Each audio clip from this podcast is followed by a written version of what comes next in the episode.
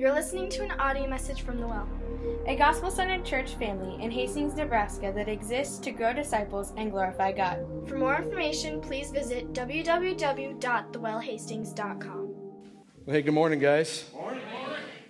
Grab your Bibles, please, and turn to the book of Luke. Uh, before we dive into the text, I just want to pray, okay? Let's pray. Father, as we approach your word this morning and get ready to dive into the Gospel of Luke again together as a church family, Lord, I am, I am deeply aware of some of the needs in our, in our church family this morning, um, and, and really acutely aware of some of the blind spots that each of us have as we arrive at your word and as we gather together. So, Lord, I, I, just I know that there are some of us here, God, who um, are parts of our hearts that have been darkened for a long time, and, and we need the truth of your word to speak into our lives and to set us free. And then, yet, there are others of us here this morning, Lord God, who are, are coming and we're gathering and we're joining and we're here just to meet with you and to hear from your word and to be in your presence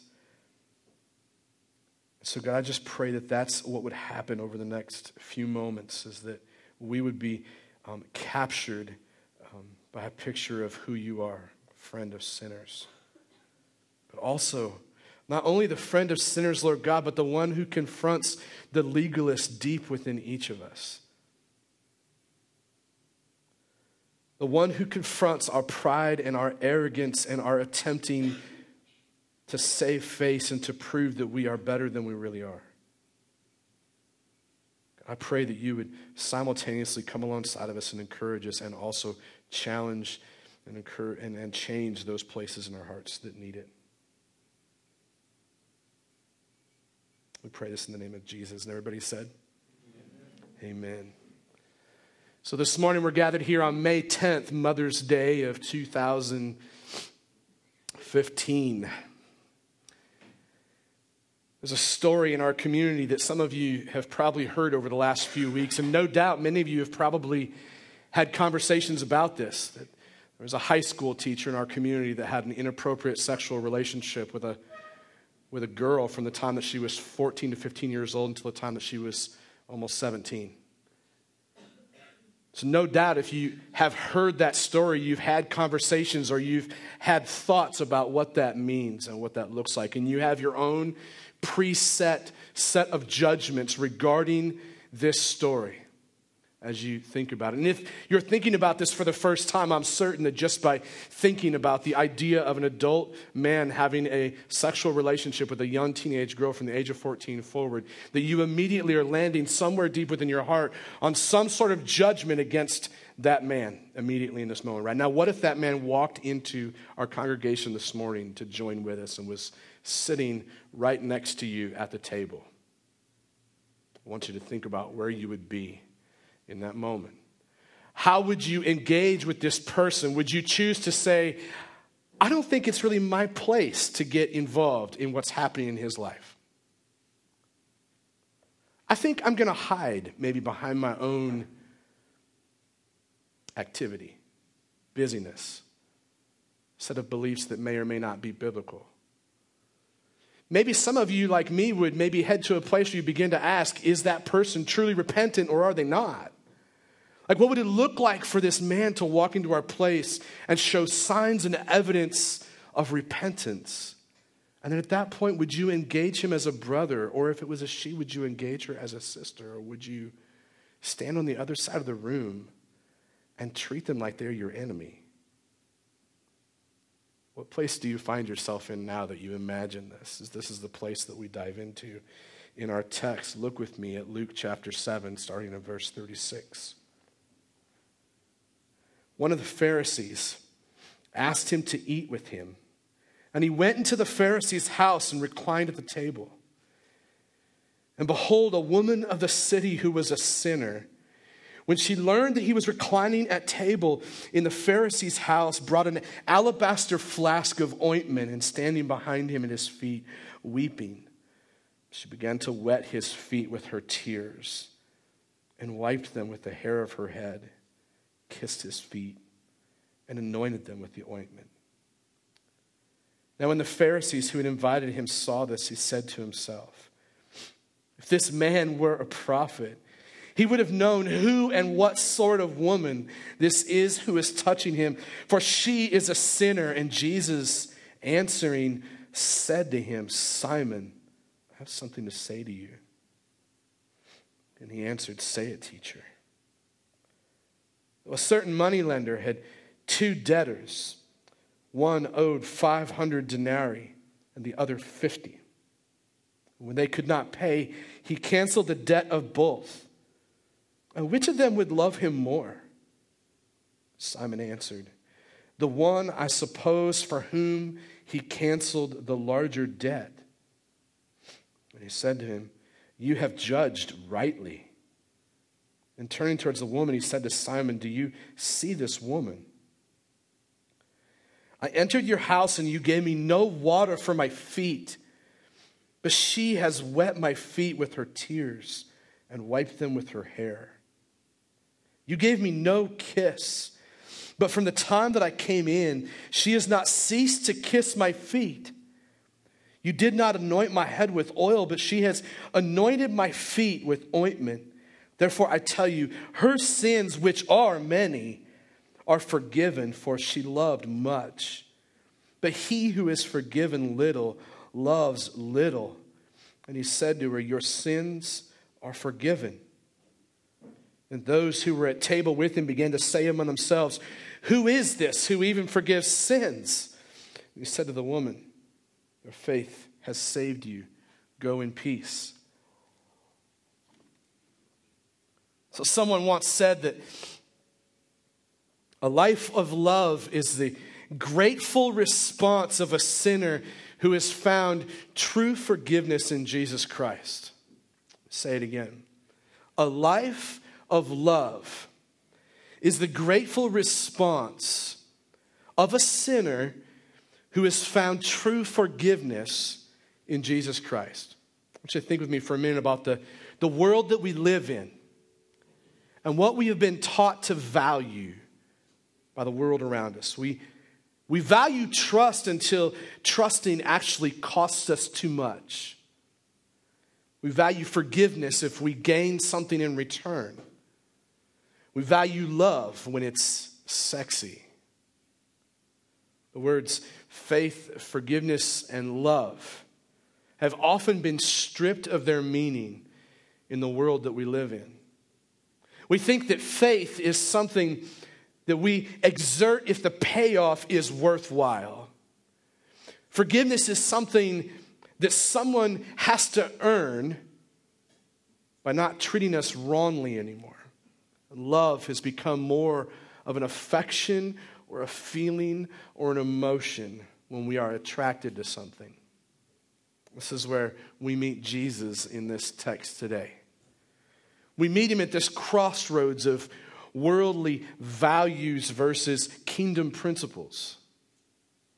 We are confronted, if you will, for the ways that we have bought into and begun to live like the world around us. Every one of us comes to the table this morning in really deep need of our deepest values and beliefs being challenged by the person and work of Jesus. And this is what happens in this text. Let me frame this out just a little bit more personally for each of us in case you haven't bought in yet. When it comes to faith, think about faith for a minute. Not my daughter, faith, but the topic of faith. when it comes to faith, isn't it easier to talk about faith rather than to exert it? Wouldn't you agree? The reason is because we live in a culture that values talking about things but not really living it out. And this is why we have the entire book of James, right? I'll show you my faith. I won't pretend to have faith or say that I have faith and then act differently when it comes to actually acting out my faith. James says, and you can talk all day long about your faith, I want to see it. We live in a culture, and for each of us, we struggle in this tension of talking about our faith versus exerting it, right? But when it comes to forgiveness, think about forgiveness for a minute. Don't, don't you usually find it easier to demand that people forgive you and harder to extend forgiveness to others? Don't you find it to be true for you? I find it to be true for me.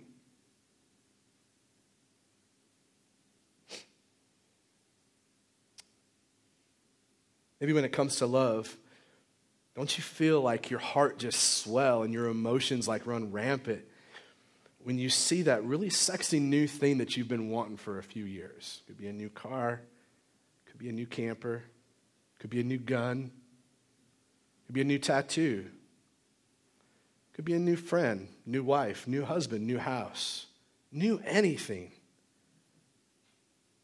Don't you feel your heart swell in that moment? And we sometimes get distracted into thinking that that feeling and that emotion is love. Uh, for those of you that have been married for longer than 10 minutes, right, you know. And the emotion went away a long time ago for some of us sometimes. Love is not necessarily a feeling that we feel when we see something we're attracted to. And yet we're driven by these things. We're driven to demand forgiveness from others while not exerting it ourselves, true forgiveness. It's easier for us to hold things over people's heads. You messed this up and you did that, and here's my list of wrongs that you did. But but me, like my my sin, I would minimize that. Like it wasn't that big of a deal. We oftentimes are really good magnifying the mistakes and sins of others while minimizing our own, which is direct evidence that we have issues with forgiveness. This is where Jesus meets us in the text today.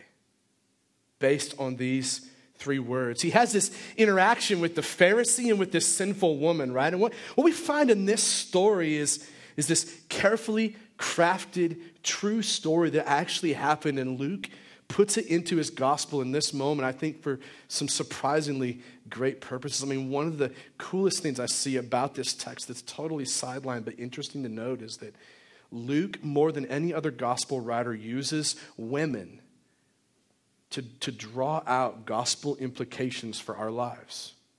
Do think of the culture that, that they lived in? A Middle Eastern culture does not value women in the same way that we might in America. And yet, Luke uses what might be misconstrued in a Middle Eastern culture as being the weaker things or the weaker people to draw out the power of Jesus at work in our lives. That's just a really cool thing to see there. If You're here and you feel weak, you're here and you feel insignificant. you're here and you feel like, man, I'm just struggling to get by every day. You can rest assured that the power of Christ is available to you. Jesus is a friend of sinners. And what we talk about in this passage today is that we're talking about faith, forgiveness, and love. In fact, we see that these three words build on each other. Faith equals forgiveness equals love. Let me do it the opposite way faith equals forgiveness equals love. Like if you take one away, it actually weakens the other two. They build on each other. Faith equals forgiveness equals love. You say that you have faith, then the equal of that, what the outcome or the result of that is that you understand your deep need for Jesus. And your understanding of the amount of forgiveness that has been extended to you is priceless and immeasurable. And so then, the way in which you are able to love your God, which is proven by the way that you love people around you is deep. Like, you don't have to give in to cultural, worldly versions of love anymore. And even if you have, you can walk away from that knowing that God has forgiven you and you can now love deeply.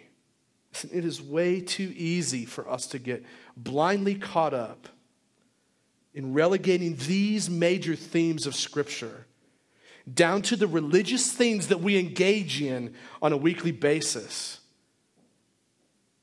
Every time we come face to face with Jesus, we learn that in Him alone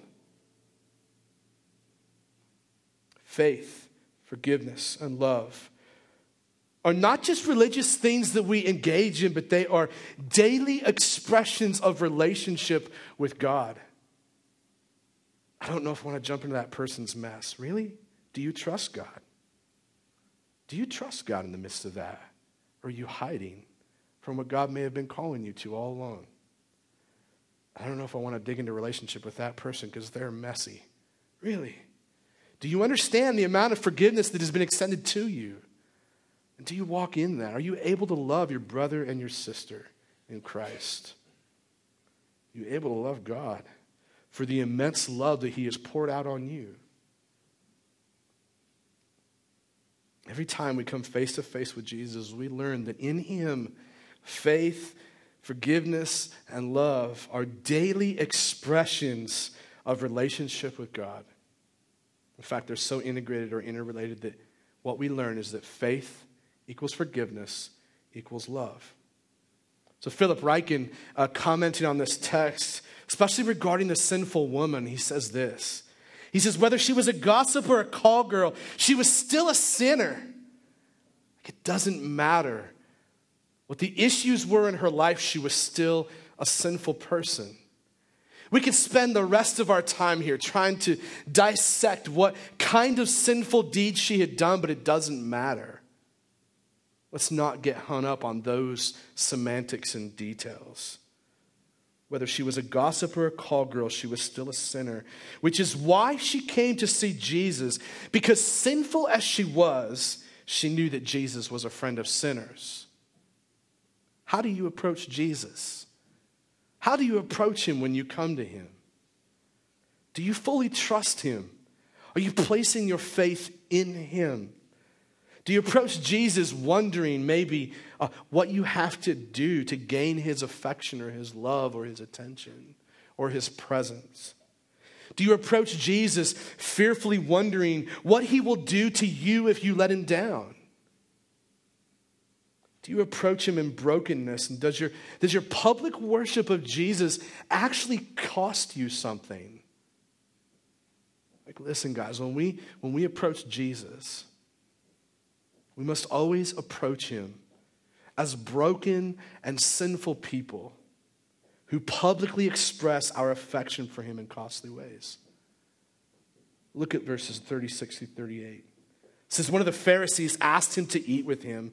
And he went into the Pharisee's house and reclined at the table. I mean, get this picture with me just for a minute, right? He's a Pharisee. He's a popular religious man, if you will, a popular pastor maybe in that community. And he decides to throw a party, right? He decides to throw a party in his home. And he invites Jesus to come there because he wants to get to know this other popular religious guy that's walking around town. And Jesus, no doubt, has already got this great reputation following along behind him. And as the Pharisee invites him, Jesus comes in and sits down at the table. Now, want you get a picture of what this would look like. This will look like something similar to my house this afternoon in just a few hours. Like, not everybody that comes over to my house this afternoon for the graduation party is going to fit in my house at one time. And what's going to happen is people are going to scatter throughout the backyard and the front yard and the basement. Heaven forbid if you go there. It's going to be people in our home, in our yard. There's going to be people sitting on our back patio around the fire pit. I'll probably be standing in my garage with my grill and my pipe. And so this party would have been very similar. When this man threw this party, he would have thrown a party and it wouldn't have just been relegated to inside the house. It probably would have been outside in the courtyard somewhere under a shelter. And the entire neighborhood would have shown up for this because it would have been the talk of the town. Very similar to many of the graduation parties you might go to today. And then in walks this woman. Verse 37. Behold, a woman of the city who was a sinner. Luke refers to her this way a number of times throughout the text a woman of the city who was a sinner. Get this. Like, like Luke doesn't just say, hey, she just did some bad things. She just made a few mistakes recently. He's not minimizing the fact that this woman is a sinner. We should learn something from that in regards to our relationship with Jesus. We approach Jesus as sinner, we approach the Father as saint. Get that. Get that for a minute. We approach Jesus as sinner and he applies his blood to us. And then we approach our Father as saint because of the work that Jesus did. It's a simultaneous thing. And don't ever minimize your need for Jesus. A woman of the city who was a sinner, when she learned that he was reclining at table in the Pharisee's house, brought an alabaster flask of ointment. And standing behind him at his feet, weeping, she began to wet his feet with her tears and wiped them with the hair of her head and kissed his feet and anointed them with the ointment. So the simple woman comes to Jesus, right? She comes to him in a, in a public gathering of religious people. I mean, seriously, is that the first place that she really wants to go? There's evidence of repentance in this woman's life, right? What's the evidence? Part of the evidence is that she gathers with the people of God. She gathers in a place where other religious people would be. Normally, in a setting like this, a woman like her would not get past the outer courtyard. But she comes right into this inner place where Jesus is at, weeping and crying, washing his feet, drying his feet with her hair. It costs her something too, doesn't it?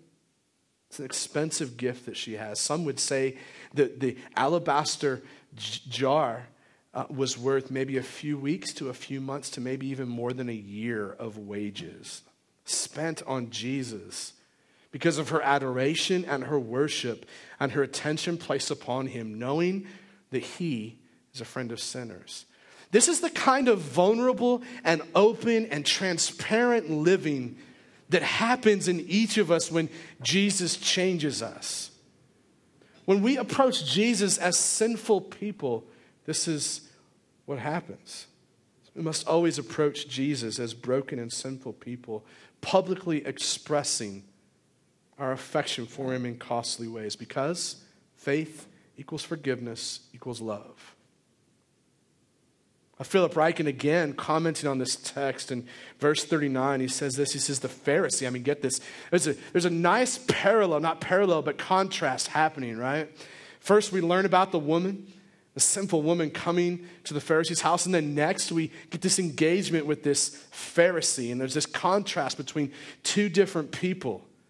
Now, don't hear me wrong, because both of these people are equally in need of Jesus.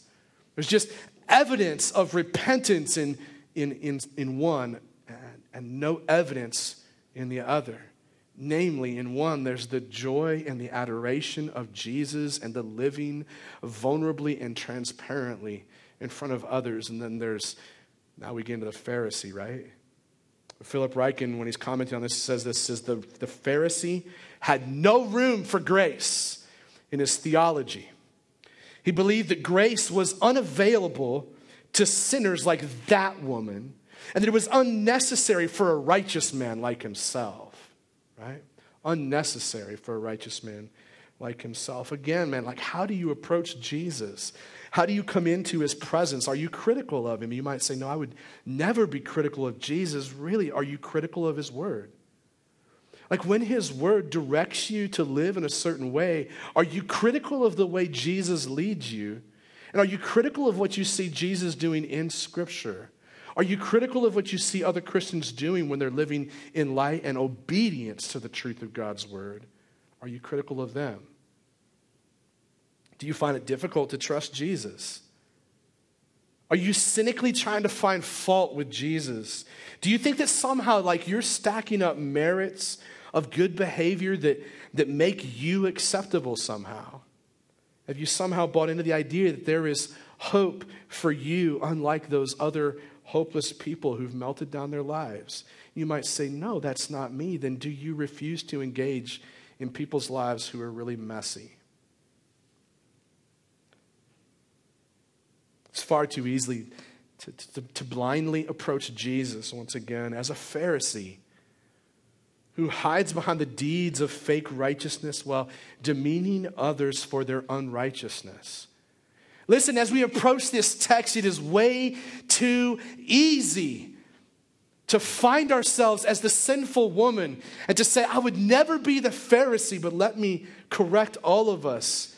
I mean, like, can I love you guys just enough this morning to say that deep inside of every one of us in this room, there is a Pharisee that is kicking and screaming to get out? There is.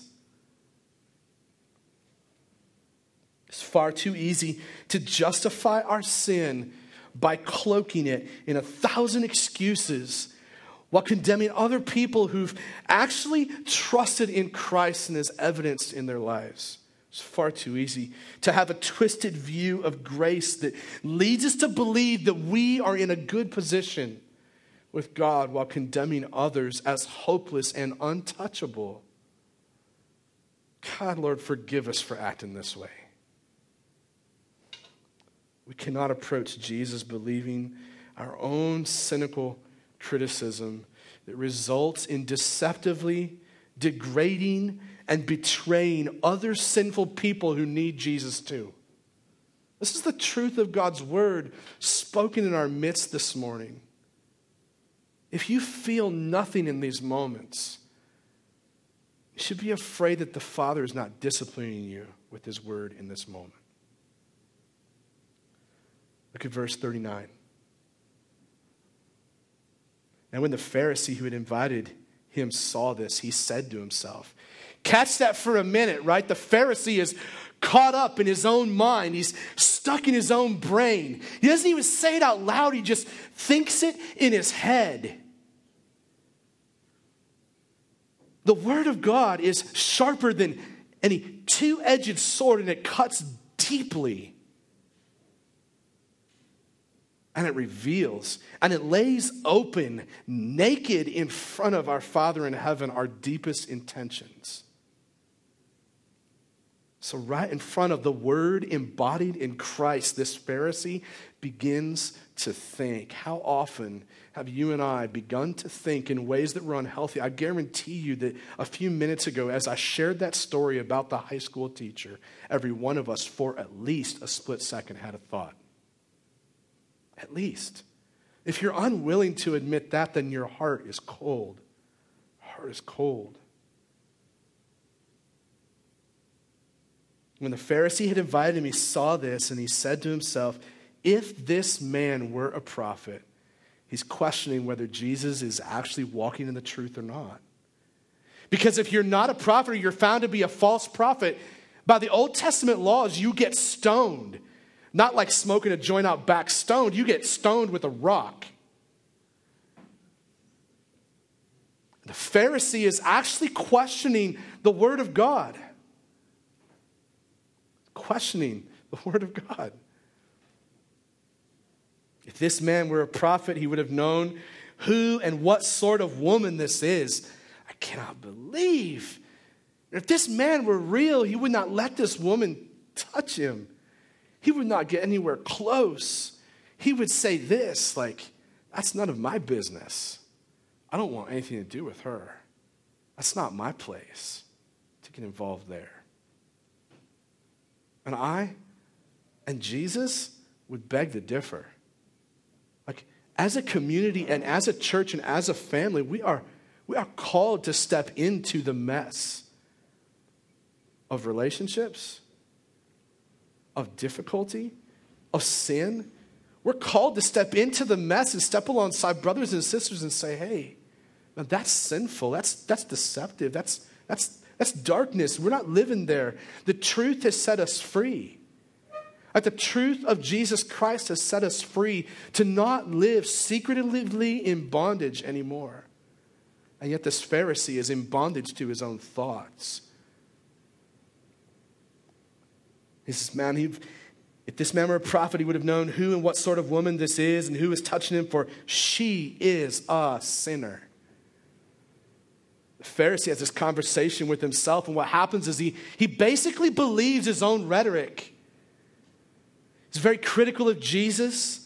And he gives in to this deception of believing that Jesus is actually in the dark about something. Like, you really think that Jesus doesn't know that? Really? Who's deceived? I mean, this Pharisee knows the scriptures inside and out. If you think you know the scriptures, this Pharisee knew it better. He knew it better. He sat in more church services than either you or I will ever go to. He's got more Bible college degrees on his wall. Came from a lineage and a background and a family. He knew every religious word and how to say it right. Certain of it. You don't get to become a Pharisee without that. And yet he's questioning Jesus. Tell me who's living in deception in this passage and who wouldn't appear. Like at first glance, you would not think that the Pharisee was living deceived. You would not think that, but he's living in utter darkness. Then he moves from that to degrading this sinful woman. He minimizes his own sinfulness. Oh, that wasn't a big deal. But if you give the Pharisee a long enough time, he'll actually make it the woman's fault that he thought the way that he did. How about that? How about that for deep, deceptive sin?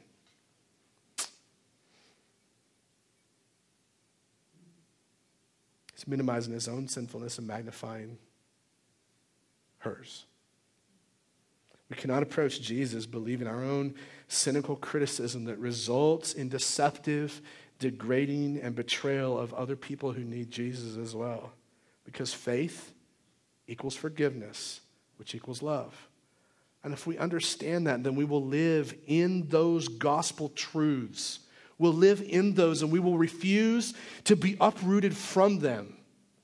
And like when we are uprooted from them, we'll walk right back into them and say, Man, God, give me the faith. Help me to understand the depth of forgiveness you've extended towards me. Help me to understand the love you've extended towards me. And help me to live out of that towards my, not only you, Lord, but my brothers and my sisters at the table with me.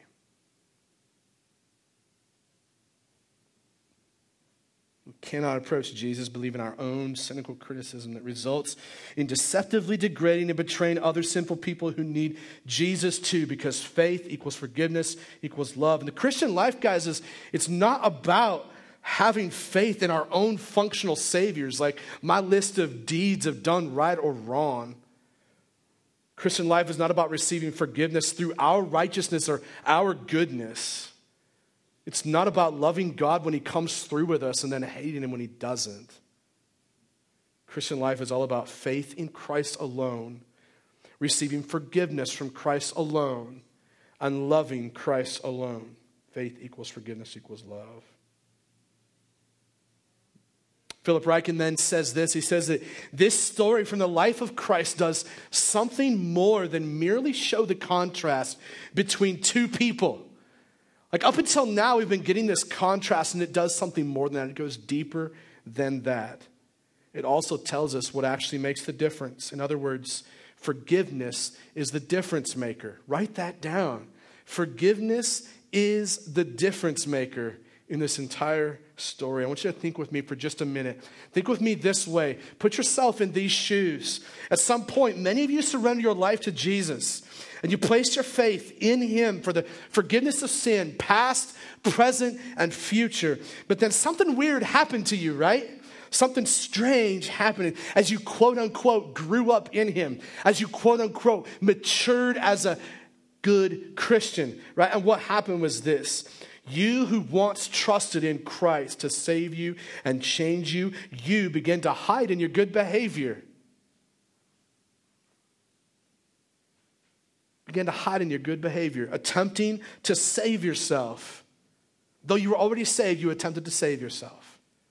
You became slaves not only to the remaining sin that Jesus is working out of you and that you are dying to, but you became a slave to earning forgiveness, which results in the forgiveness that you are receiving being only an inch deep, which then results in the love that you extend towards God and others around you being only an inch deep. We will love more deeply. We will forgive more deeply because faith that is deeply rooted in Christ receives forgiveness that is deeply rooted in Christ, which results in deep, affectionate, active love for Christ. Look at verses 40 to 47. Jesus tells this story, right? After he has a little bit of interaction with the Pharisee and with the woman, he goes here. Jesus answered him, Simon, I have something to say to you. Now, catch this. Like, the Pharisee was only thinking this in his head, he hadn't said it out loud, but Jesus, Jesus, like, reads your mind, right? The whole word of God cutting deeply.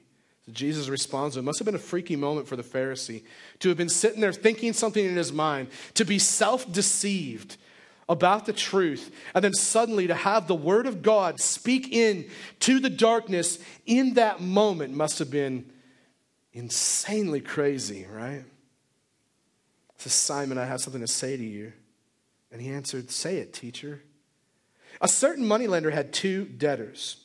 One owed 500 denarii and the other 50. When they could not pay, he canceled the debt of both. Which of them will love him more? Simon answered, The one, I suppose, catch that. This is you and I. Well, uh, I'm guessing it, it must have been the one that, because we don't want to be wrong, right? So we start taking it really slow at that point. We start here, we start making the judgment, dude, she's sinful. What are you doing hanging out with her? Right? And then when we get and we get attacked with the truth, and we're like, whoa, whoa, wait a minute. What, what do you mean? You want me to, hmm, I don't know. Like what's happening in that moment is we're being confronted for the deep Pharisee that lies within each of us and that causes us to live in secluded isolation, believing that our religious activity actually saves us and we don't engage and we hide and we pretend and we fake it. We're not like the sinful woman. It's proof inside of each of us.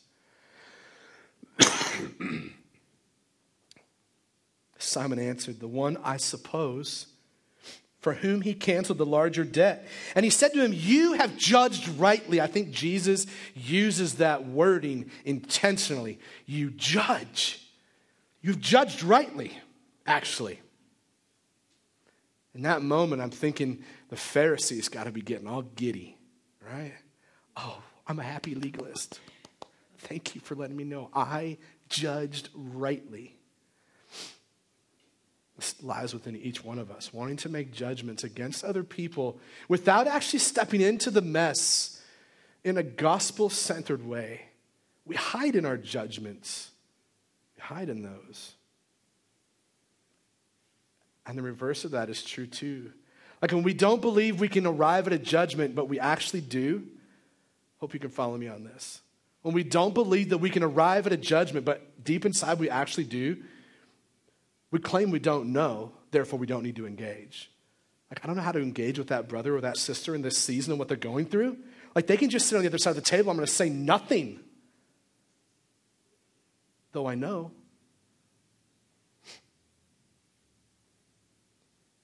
You judged rightly. Verse 44 Then turning towards the woman, he said to Simon, Simon, do you see this woman? Like, what Jesus is really asking is, do you really see this woman? Do you really see? Look at look look next to you, to the people next to you. Look around your table. Look next to you in the seats in the back. Do you really see the person at the table next to you? Do you really know them? Do you really understand them? Are you hiding out shamefully rather than digging in in love? He says, Do you see this woman? I entered your house you gave me no water for my feet, but she has wet my feet with her tears and wiped them with her hair. You gave me no kiss, but from the time I came in, she has not ceased to kiss my feet. You did not anoint my head with oil, but she has anointed my feet with ointment. Therefore, I tell you, her sins, which are many, are forgiven, for she loved much. Now, wait a minute, stop there. Doesn't that sound like he's saying, dude, because she loved me a ton, I've saved her? No, no, don't read it that way. You got to get your grammar right when you look at this portion of the text. I tell you, her sins, which are many, are forgiven, for she loved much. He's saying there's evidence here. There's proof that this woman has received the depths of forgiveness because of the depths of her faith. And the way that you're seeing it is because of the way that she loves Jesus. I hear so many young people walking around saying, I'm a Christian. I'm a Christian because I came from a Christian family. I'm a Christian because I went to a camp somewhere. I'm a Christian because I say I'm a Christian. No, show me by the way that you love Jesus that you're a Christian. And until then, I will not believe it. Because if I were to tell you that I believe that you are a Christian just because you think you are, I would be sending you to hell and not preaching the gospel to you. Think about this for a moment. Yourself, you need to hear this too. I need to hear this too that there must be some evidence of me loving God in my daily life. Jesus says, Man, this woman's forgiven. I see it. I know she's forgiven. I can go ahead and tell her that it's forgiven because all I'm doing is drawing attention to what's already happened in heaven next to my Father. This is the job of a church and church leaders is to say, hey, you know what? I think you are forgiven. I see the way that you're loving God. You're loving Him sacrificially. For he who is forgiven little loves little. It's the end of the text. Having a hard time loving people? Having a hard time engaging the mess? Stepping into that? Maybe on the flip side of that, some of you are finding this easier in this season of your life. This is, this is the work of Jesus in you. I'm so encouraged to know that some of you are willing to dive into the mess because the truth of God's word drives you to do so. You're willing to dive into countercultural behavior, though the world raises you and teaches you to act differently in regards to loving God and loving your neighbor. You're acting in the way that God calls you to. This story, we learn this in this story. We learn that we can have right theology and love wrongly. You can have right theology and love wrongly. You can know the truth but excuse your desire to love others. You hear me? You hear me? Like, you can know the truth, like, you can hear it um, conceptually in your mind. You can say, Yeah, I know those things. I've read the Bible inside and out. I don't even need to read that thing anymore. I'm not even sure I need to hear the preacher on Sunday mornings anymore. I know. I've got some good theology put together. I've written some books, maybe, or some letters, or some essays, or whatever it may be for you, right? Knowing the truth, but then excusing your desire to not love others. This is proof in your life. Proof in your life. You have right theology, but you love wrongly. Another one is this that shallow forgiveness equals shallow love. Believing that you're not that bad, minimizing your sin and saying, it's not that bad, I'm only human, it's not a big deal. Believing that you're not that bad equals living that isn't loving. Believing that you're not that bad equals living that isn't loving. Show me people that are struggling to love God and live rightly and live obediently and dive into the mess. Show me people that are hiding behind their behavior with their secrets and their deceptive lifestyles. And I'll show you people who are struggling to love God because they've not understood what it has been to been loved by a man who died on the cross brutally for their sins. It's become boring to them. And deep forgiveness equals deep love, though, doesn't it? Like for many of you in this room, this is encouraging to hear this. Deep forgiveness equals deep love. What's happening for you is that you believe that you are that bad. You know deep down inside, I am a sinful, dirty, untouchable person. But Jesus came from a clean place to touch a dirty, sinful person like me. And therefore, I've been healed in front of my Father in heaven. I am now a saint. I get to walk like it, I get to live like it. I get to live openly, vulnerably, transparently within my community of believers. And I know the person next to me and I see them and I take risks because Jesus took risks to save me.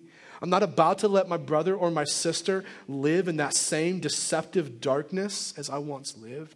But Jesus is now using me on mission to seek and to save that which is lost, even if that which was lost has some of the best language on the face of the planet and seems to think that they know Jesus when they really don't. Jesus dove into the mess between both people the vulnerable, transparent, sinful woman and the arrogant, prideful, pretty sure he knew everything Pharisee who had excuses for everything that happened in his life. Jesus dove into that. And that's where we get to live.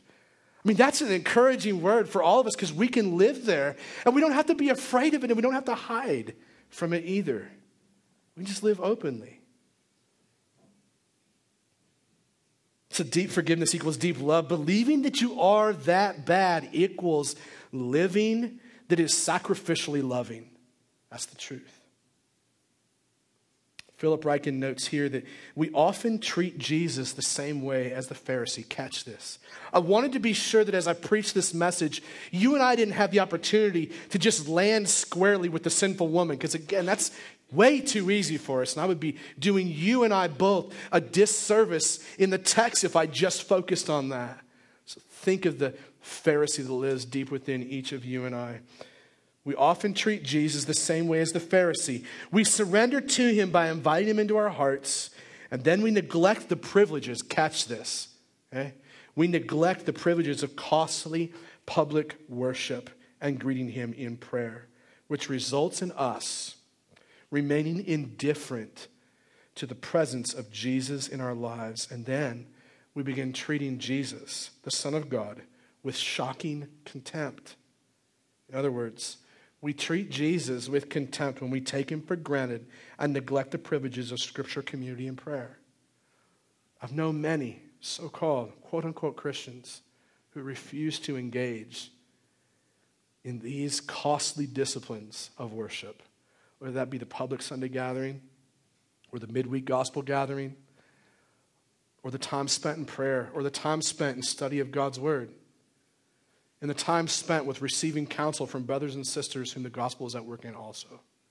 Known people who take that for granted, and what's happening is they are treating Jesus with shocking contempt while pointing fingers at everyone else around them.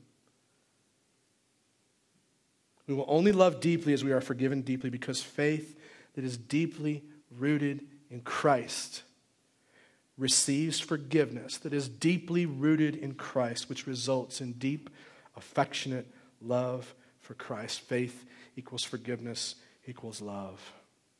Let me invite just uh, um, a couple of our musicians to come forward as I begin to conclude and wrap this up for us this morning.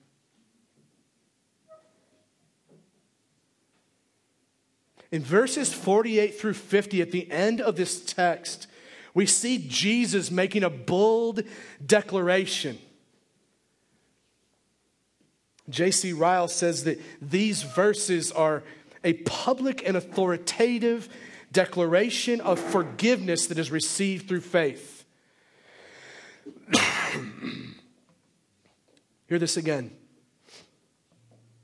These verses are a public and authoritative declaration of forgiveness that is received through faith. Think with me for a minute about public declarations, right? We've learned some things about that even just this week for some in our church family. When you die, the newspaper publicly declares your position in a grave, right? And when you're born, the newspaper publicly declares your birth, your life. Jesus in this text is making a public declaration, really, regarding the woman and the Pharisee. There's an implication of a declaration for the Pharisee if you catch the declaration for the sinful woman. You ever wonder why it's so hard for you to live in contentment as a forgiven Christian? Do you ever wonder why uh, when all of your moving around from this to that, from this fad to that fad, from this practice to that practice, from this job to that job, from this girl to that girl, from this dude to that dude, from this drug to that behavior, from this counselor to that counselor, from this book to that book, from this church to that church, from this gospel community to that gospel community. You ever wonder why all of your discontentment and moving around doesn't save you? Because you're not living in the declaration that Christ has made over you. That's why. For some of you, for some of you, you've not leaned into that declaration yet and placed your trust and faith in Him. You ever wonder why all of your effort spent on behavior modification hasn't changed anything about your life? Only the declaration of who Christ says you are will ever result in the change you're hoping would happen. Listen, if you've trusted in Jesus, you've received forgiveness through the cross of Christ. You've been set free to love Him with all that you have, with everything that you are. You don't have to fear of being a fake or a failure. You don't have to cover up with your good or bad behavior. You don't have to pretend. He's declared you to be dead to your old self and alive in Him. He's declared you to be hidden with Him. The scriptures say that our life is hid with Christ. The implication of that is you can hide elsewhere. But this woman chooses not to hide elsewhere. She hides in Christ, but the Pharisee hides in his thoughts, hides in himself, hides in his lifestyle. In this woman, we see a picture of Christ who sets us free and makes bold declarations. Catch the declaration with me. Look at verse 48. And he said to her, Your sins are forgiven. Your sins are forgiven. I'll say it again for you. Your sins are forgiven. If in the moment that Jesus looks at you and says, Your sins are forgiven, you say, Your response is, My sins aren't that bad, anyways. Guess what? You haven't received his forgiveness yet. I want you to. I want you to receive that. Know that the paycheck and the penalty for our lives and our sin is death. And that's what we're living in. That's the declaration over our lives. We are in a grave, unable to breathe. And the moment that Jesus begins to breathe into you and breathe forgiveness into you, you recognize, well, I was dead. Like my sins were horrifying. My heart is broken over the nastiness deep inside. I no longer want to make excuses for my lifestyle. I don't want to blame others for my mistakes. I just want to rest in the declaration that Jesus just made over me, which is this My deep sins have been forgiven deeply. Placing my faith in Him because God awoke in my heart, gave me the faith to believe and trust in Him. Now I've been forgiven deeply. I can love deeply. He says, Your sins are forgiven. Then those who are at the table, this is always going to happen. This is always going to be happening. There's always going to be somebody else at the table who's going to criticize right? Those who were at the table with him began to say among themselves, Who is this? Who, who is this who forgives sins? And he said to the woman, he doesn't even acknowledge them, doesn't even acknowledge their criticism, doesn't even acknowledge their stupidity, doesn't even acknowledge their blindness. He just looks right past them and looks at the woman and he says, Hey, your faith has saved you. Go in peace. So forgiveness of sin is complete. It's complete. You can walk in that. Your sins are forgiven. Capital R if you want. Like, underline it in the text. Criticism of you and of Jesus doesn't change Jesus' declaration of who you are. You're still that person. Who cares what they say? Who is this Jesus, right? Who even forgives sins? Let them criticize. Let them criticize you and the work of God in your life. Don't even pay attention to him. Keep your eyes locked on Jesus. Keep following hard after him. Keep walking in the declaration that he's made over your life. If you've never heard that declaration over your life, and believe it this morning and be set free. Live in peace. Go in peace. Christian life is all about faith in Christ alone, receiving forgiveness from Christ alone and loving deeply in Christ alone. Life of love is the grateful response of a sinner who has found true forgiveness in Jesus Christ. Faith equals forgiveness equals love. Would you stand with me and let's pray? Father, we bless you this morning and we thank you for this word. Lord, we thank you for the, for the work of your word. We know, God, that when your word is spoken, it, it goes out, it does not return void. And Lord, I just sense and I know that even if no one else in this gathering this morning senses their deep need to be confronted, challenged, and encouraged by this text, that, that I needed this. I needed you this morning to speak this to me. God, I pray for, for those that are gathered in this room, God, that, that you would continue a work that you began. And that this morning, God, if you awoken hearts to you, that they would respond in faith, understanding the depth of forgiveness extended to them, and then being able to respond in really deep love. Lord, let us not be like the Pharisee who doesn't even give the typical normal greeting for someone that comes into his house, which is to kiss them and to, to wash their feet and to, to greet them. Help us not to be like the Pharisee, but help us to be like the woman. Lord, please confront that deep Pharisee within each of us. Help us to be that woman who comes to you. Help us to respond in faith, which equals forgiveness, which equals love. Help us to live lives of love that is the grateful response of us as sinners who have found true forgiveness in the work of your Son at the cross, who sets us free and now makes a declaration of life over us. In Jesus' name. Everybody said? And there's going to be two of us near the front to pray with you guys. Do we just invite you, if you need prayer, please come forward. We'd like to pray with you. Thanks for letting me preach this morning. I love you guys. We'll see you next week.